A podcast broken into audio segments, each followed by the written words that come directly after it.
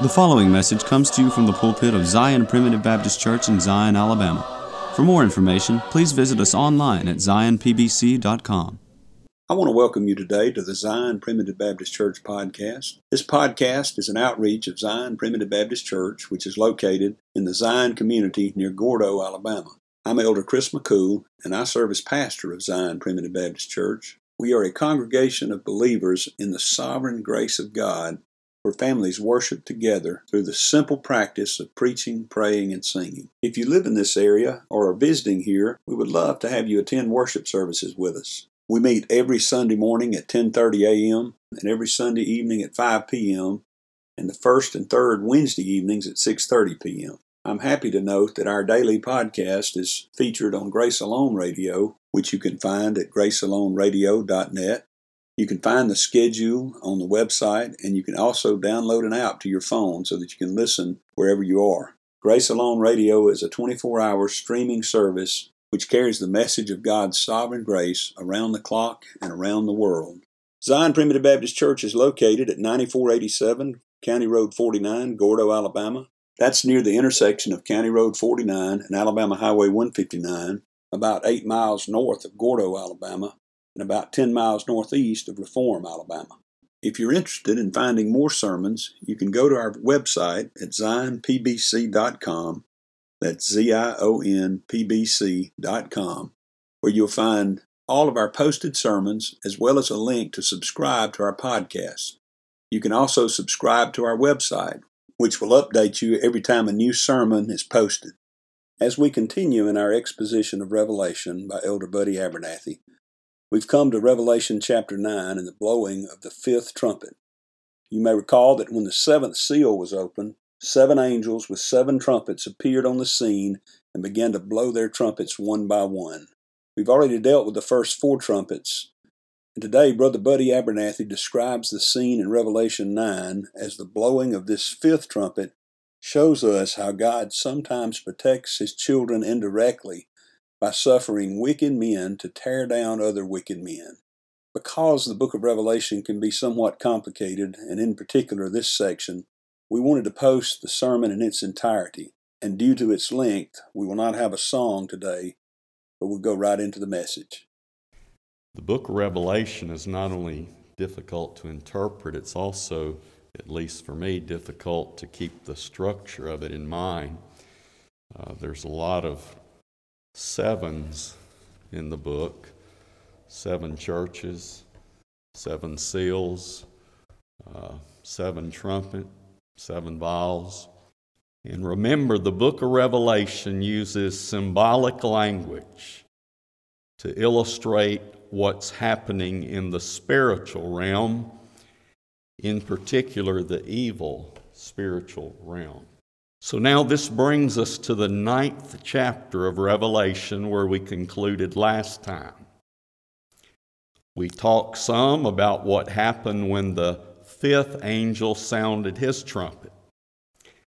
I want to begin there again tonight by reading the first three verses of chapter 9. And the fifth angel sounded, and I saw a star fall from heaven unto the earth and to him was given the key to the bottomless pit. And he opened the bottomless pit, and there arose a smoke out of the pit, as the smoke of a great furnace. And the sun and the air were darkened by reason of the smoke of the pit. And there came out of the smoke locusts upon the earth. And unto them was given power as the scorpions of the earth have power. Now, I realize we talked about this some last time, but I feel like I've received some more light, and so I want to cover just a few verses at a time and hopefully uh, give you some things we didn't share last time. So, first of all, notice it says, The fifth angel sounded and I saw a star fall from heaven to the earth, and to him was given the key of the bottomless pit. now, the bottomless pit is hell. when those that are not redeemed by Christ die, they go to hell. That's a real place where they are conscious. It's not the grave. Sometimes the word hell is used in reference to the grave. And it's important when you study the Bible that you are careful to make the correct interpretation as to whether it's referring to the grave or to hell as a place of conscious darkness where the wicked are. Now, when the Lord comes back at the resurrection, those souls of the ones that were not redeemed by Christ will be brought up and united with their resurrected bodies and cast into the lake of fire. And that's the final eternal abode of the wicked. When the Lord's people die, we immediately go to heaven and we're conscious of what's going on. When the Lord comes back, He'll bring those that are in heaven with Him resurrect their bodies, and then they will go with him into glory to live forever. So keep that in mind. We'll be talking about that a little more later that the bottomless pit is a reference to hell. But first of all, let's look at that star. What is that star? Well, we know it's some kind of living being because it says in verse 1 To him, that is to the star, was given the key of the bottomless pit. So, whatever this star is, or whatever the idea is here, is to be understood as some kind of living being. I don't know why the word star is used. You know, if we waited till we understood all of Revelation, we'd never preach on it. I'm not sure why the word star is used, but the verse does let us know that it's some kind of living being because to him was given the key to the bottomless pit. Now let's consider a couple of things that that star, which is a living being, could be descriptive of. And keep in mind as we make some particular applications as to what that star might be, the main thing is not to figure out exactly what that star is referencing, but to understand the idea behind this star, which is a living being, and what this living being is doing. We don't have to determine exactly which living being this is to make the application, but it's interesting to give some consideration to that because that'll help us understand what this star is doing. Now, first of all, this star, which is a living being, could be referring to an angel. And here's why I say that. In Revelation chapter 20 and verse 1, let's turn to that. You'll notice here there is a being referred to, or there's an angel identified and notice what this angel does. Revelation 20, verse 1 And I saw an angel come down from heaven, having the key of the bottomless pit and a great chain in his hand. And he laid hold on the dragon, that old serpent, which is the devil and Satan, and bound him a thousand years, and cast him into the bottomless pit, and shut him up, and set a seal upon him that he should deceive the nations no more till the thousand years should be fulfilled, and after that he must be loosed a little season. So, first, notice this comparison. This star in Revelation 9 was given the key of the bottomless pit. Here in Revelation 20, an angel has the key of the bottomless pit. Now, here's the difference the angel in Revelation chapter 20 is casting Satan into the bottomless pit, and he is bound there. In other words, this angel is doing God's bidding because Satan is being dealt with. But now, this angel in Revelation chapter 9, as we'll see in the latter verses, this star, if we can refer to as, as an angel, opens the bottomless pit and releases smoke and these frightening locust like creatures. So, you see the difference? The angel in Revelation 20 is doing God's bidding from the standpoint that Satan's being cast into the bottomless pit and bound for a thousand years. This angel in Revelation 9 is doing just the opposite. He's releasing these scary locust like creatures out of the bottomless pit. So, if this could be looked at as an angel, it's an evil angel, isn't it? Uh, this is not a, a good angel like the one in Revelation 20. Now, Jude uh, verse 6 makes reference to these kinds of angels. Jude, verse 6 says, And the angels which kept not their first estate, that would be heaven, but left their own habitation, he hath reserved in everlasting chains under darkness unto the judgment of the great day. Now, notice here, these are some evil angels. These angels kept not their first estate, and notice where they're at and what the Lord is doing. He's reserved them in everlasting chains under darkness unto the judgment of that great day, uh, of the great day. And, and the great day under consideration there is the second coming of Christ. And until the Lord comes back, notice what he says, they're under, they're, they're, they're reserved in everlasting chains under darkness. That's the same as the bottomless pit, just described in a different way.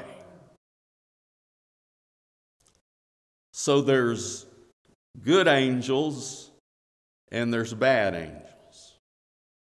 Now, you know, as I study Revelation and talk about it, it's easy to think, well, is, are all these things really real?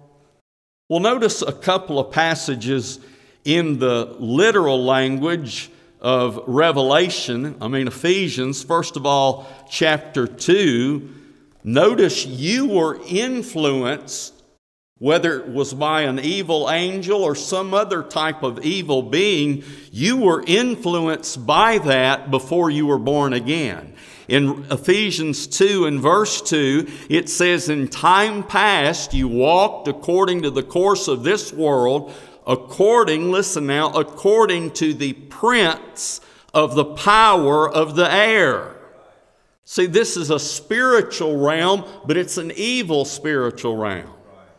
The spirit that now worketh in the children of disobedience, that is, the offspring of Adam's disobedience who are not born of the Spirit, are still under the influence and control of this prince of the power of the air. And then look at Ephesians chapter 6 and verse 12. Now, this is not referring to us in our unregenerate state when we're dead in trespasses and sins. This is referring to us as born again children of God, and we're, we are not, as born again children of God, delivered from all the influence of this prince of the power of the air. Now, we have a, another spirit in us, and that spirit in us is referred to as Christ in you, the hope of glory. You're a new creature in Christ. The Holy Spirit dwells in you and influences you. But look at Ephesians 6:12. We wrestle not against flesh and blood, but against principalities, against powers, listen, against the rulers of the darkness of this world, against spiritual wickedness in high places. We are wrestling against the rulers of the darkness of this world. So, in Paul's New Testament epistles to churches, where he's not using symbolic language, he makes it clear that not only is there the spiritual realm that we think about as the kingdom of God, but there's also this spiritual realm of the prince of the power of the air, the spirit that worketh in the children of disobedience. And as he describes it in Ephesians 6:12, that phrase, the rulers of the darkness of this world. So if this angel, if this star could be thought of as an angel, it's a bad angel. There are bad, evil, wicked, spiritual beings, which we've clearly established. And this angel, unlike the one in Revelation 20, is releasing evil things from the bottomless pit into the earth. So you could think of this star as an evil angel.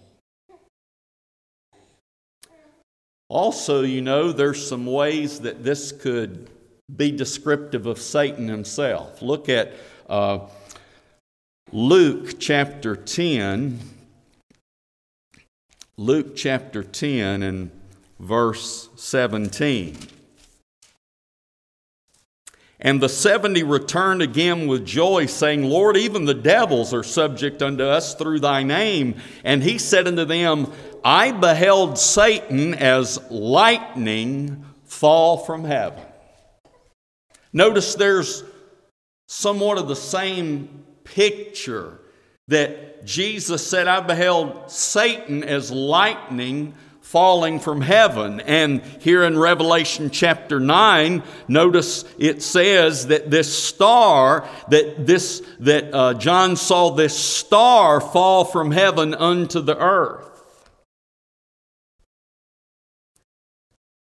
Now, here's what I want you to remember in light of everything we've said so far.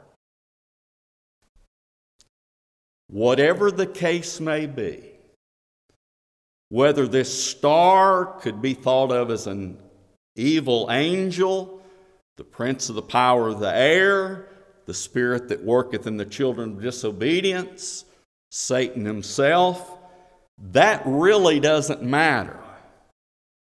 I'm just sharing that with you for you to picture some ideas. What matters is this is an evil being that fell from heaven unto the earth. Now, good angels don't fall from heaven, do they? They're sent into the world by God and they stand ready to do what the Lord would have them to do. So that's all you really need to understand from this is this is some kind of evil uh, being that fell from heaven to the earth. Verse 2, or, or the end of verse 1 To him was given the key of the bottomless pit. And notice what happens in verse 2. And he opened the bottomless pit, and there arose a smoke out of the pit as the smoke of a great furnace and the sun and the air were darkened by reason of the smoke of the pit. And there came out of the smoke locusts upon the earth, and unto them was given power as the scorpions of the earth have power. Now, there's something I, I really want you to see here. This living being that fell from heaven was given the key of the bottomless pit.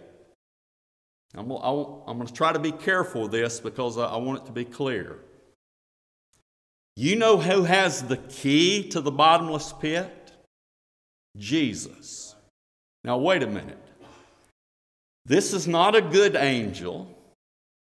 This is not an angel that does God's bidding in terms of righteousness. It's clear this is some kind of wicked being. So, why in the world would Jesus give that kind of being the key to the bottomless pit? Well, that's going to be made clear in the next few verses. But first of all, notice in uh, Revelation chapter 1 and verse 18 how it describes these keys that Jesus has. Revelation 1 and 18, Jesus says, I am he that liveth and was dead, and behold, I am alive forevermore. Amen. And I have the keys, plural, of hell and death. Now, one thing to keep in mind whether it's a godly being or a wicked being, they can only go into the bottomless pit if Jesus gives them the key. He, see, he's always in sovereign control.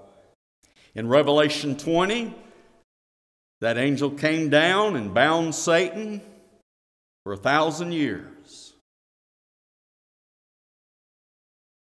So, why did Jesus, who holds the keys of hell and death, give the key to the bottomless pit to some kind of evil being in order that he might open the bottomless pit and release these frightening creatures that look like locusts. See, that's, that's the question that we're going to consider for the balance of our time. That doesn't seem right, does it? Why would Jesus do that? Well, here's something that makes it even more difficult. We've already said the bottomless pit is hell. And notice how it is described in Revelation chapter 17 and verse 8. The beast that thou sawest was and is not, and shall ascend out of the bottomless pit and go into perdition. And they that dwell on the earth shall wonder, listen, whose names were not written in the book of life from the foundation of the world when they behold the beast that was and is not and yet is. Now, notice this carefully. First of all, speaking to the Lord's people, says, The beast that thou sawest was and is not shall ascend out of the bottomless pit and go into perdition. That's from our vantage point. But there are some people that have that it that it applies this way. Listen. Those whose names are not written in the book of life from the foundation of the world, they'll behold the beast that was, listen, and is not and yet is. See, to the wicked that go to hell, when the final uh, state of the beast in their perspective is he yet is. That's not going to be descriptive of us. We look at the beast that was and is not and shall ascend out of the bottomless pit and go into perdition. See, we're not going to be there with the perspective of the wicked. He's going to be ruined as far as we're concerned, but with them, it's going to be said he yet is.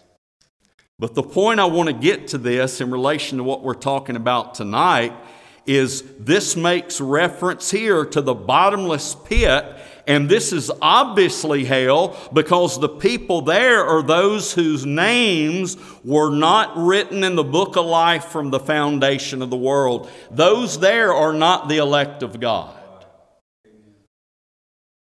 So that just makes the question more puzzling. Why would Jesus give an evil being of some kind the key to access hell, the bottomless pit, and release these evil, frightening creatures? In what way is that good? In what way is that something that would align with the character of Jesus or the character of God? Well, you remember throughout this book, one of the things I've stated several times is the Lord often judges the wicked to deliver his people. You remember I said that much of the Bible talks about when we're obedient, the Lord blesses us. When we're disobedient, He chastens us. The, the perspective in Revelation is more often this idea that the Lord delivers us by cursing the wicked. So I, am now going to tell you why that Jesus did this. And we'll read what it says about it. See, the wicked, as we'll see in the following verses, they'll also destroy the wicked. Now, I like this illustration that I heard someone make. Two of the most evil men in modern history was Adolf Hitler and Joseph Stalin. Now, Hitler's more infamous because he killed Jews, just wholesale killed Jews. But actually, Stalin killed more people than Hitler did. They both killed millions. Stalin just killed millions more. Now, Stalin didn't kill so much a certain race of people, he just worked people to death and starved them to death to build his infrastructure and a lot of other things. He also killed his own men if he felt threatened. He killed all his generals one time. It didn't matter how close you were to him. If you were a threat or he thought you were a threat, he killed you. They both killed millions of people. But you know, just prior to World War II, they signed between themselves a, a non aggression pact that was supposed to be good for 10 years. In other words, for the next 10 years, I'm going to leave you alone, and for the next 10 years, you leave me alone. Now, when that pact was signed, it was in, their, it was in the best interest of both of them. Hitler was about to invade Poland, and I can't remember everything about it, but the point is, it, both of them benefited by not attacking each other at that time. So they signed this non aggression pact that was supposed to be good for 10 years. Two years later, it was no longer in Hitler's best interest not to attack Stalin. So he invades Russia. you know, the wicked you, you know, they're, they're going to eventually turn on each other, whether it's on a broad scale like that or whether it's two men robbing a bank. You know, they're going to cooperate robbing the bank. They're going to make a plan. They're going to co- cooperate on that. They're going to probably cooperate on escaping. But if, if they get to the point where it's of no advantage for one of them to cooperate with the other, they may kill the other one to get all the money. You know, that's just how it is, isn't it? on, on, a, on a small scale and a large scale. So notice what happens here. Verse 3. And there came out of the smoke locusts upon the earth, and to them was given power as the scorpions of the earth, and it was commanded them that they should not hurt the grass of the earth, neither any green tree, neither uh, that they should not hurt the grass of the earth, nor any green thing, neither any tree, but only those men which have not the seal of God in their foreheads. Remember, those that have the seal of God are God's born again children. So these, these evil creatures released from the bottomless pit, it, they were only uh, given uh, power to hurt those that have not the seal of God in their forehead. God suffers these evil creatures to be released from hell for the purpose of destroying wicked men, which is their nature to do, and in effect deliver God's children. Now, I, I, I didn't do well in history, but I'm sure, and some of you probably know this better than I do, that uh, if, if that if, that if Hitler and Stalin kept that 10 year non aggression pact, what would the outcome have been? It would have been entirely different. Because that was right before we entered into the war. So they were given power to hurt those that had not the seal of God in their forehead. Verse 5 and to them it was given that they should not kill them, but that they should be tormented five months. And their torment was as the torment of a scorpion, which he strike when he striketh a man. And then listen to this. And in those days shall men seek death, and shall not find it, and shall desire to die and death shall flee from them. Now, this is when the wicked attack the wicked. So, here's, here's how this can help us Jesus is in sovereign control over all the affairs of this world.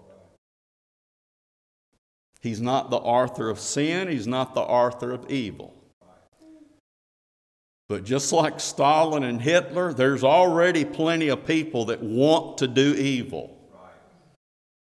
And the Lord may, as it is taught here, may often suffer or permit the evil to do evil things to destroy other evil people. And that, in effect, delivers the Lord's people. You know, this, this is hard material for me to try to go through. And I'm going to stop there tonight. I, but I hope, I hope I presented that in a way that you understand it and realize not only does the Lord protect us as His children directly, but also, shall we say, he indirectly protects us by suffering men like Hitler to sign a 10 year non aggression agreement and then two years later violate it and destroy another evil empire or, or, or, or deal a blow to another evil empire. Thank you for joining us today on the Zion Primitive Baptist Church podcast. I hope the message has been uplifting and beneficial to you, and that the Lord will continue to bless you to grow in grace and knowledge of the truth. Join us again tomorrow for another message of God's sovereign grace. If you would like to subscribe to our website, please go to www.zionpbc.com and sign up for email updates. If you have any questions, please feel free to contact the church at zionpbc1847 at gmail.com that's Z-I-O-N-P-B-C-1847 at gmail.com. Or you can email me directly at jchrismccool at gmail.com. That's the letter J, C H R I S M C C O O L at gmail.com. Again, thank you for listening. May the Lord bless you, is my prayer. We thank you for listening to today's message. For more information, please visit us online at zionpbc.com.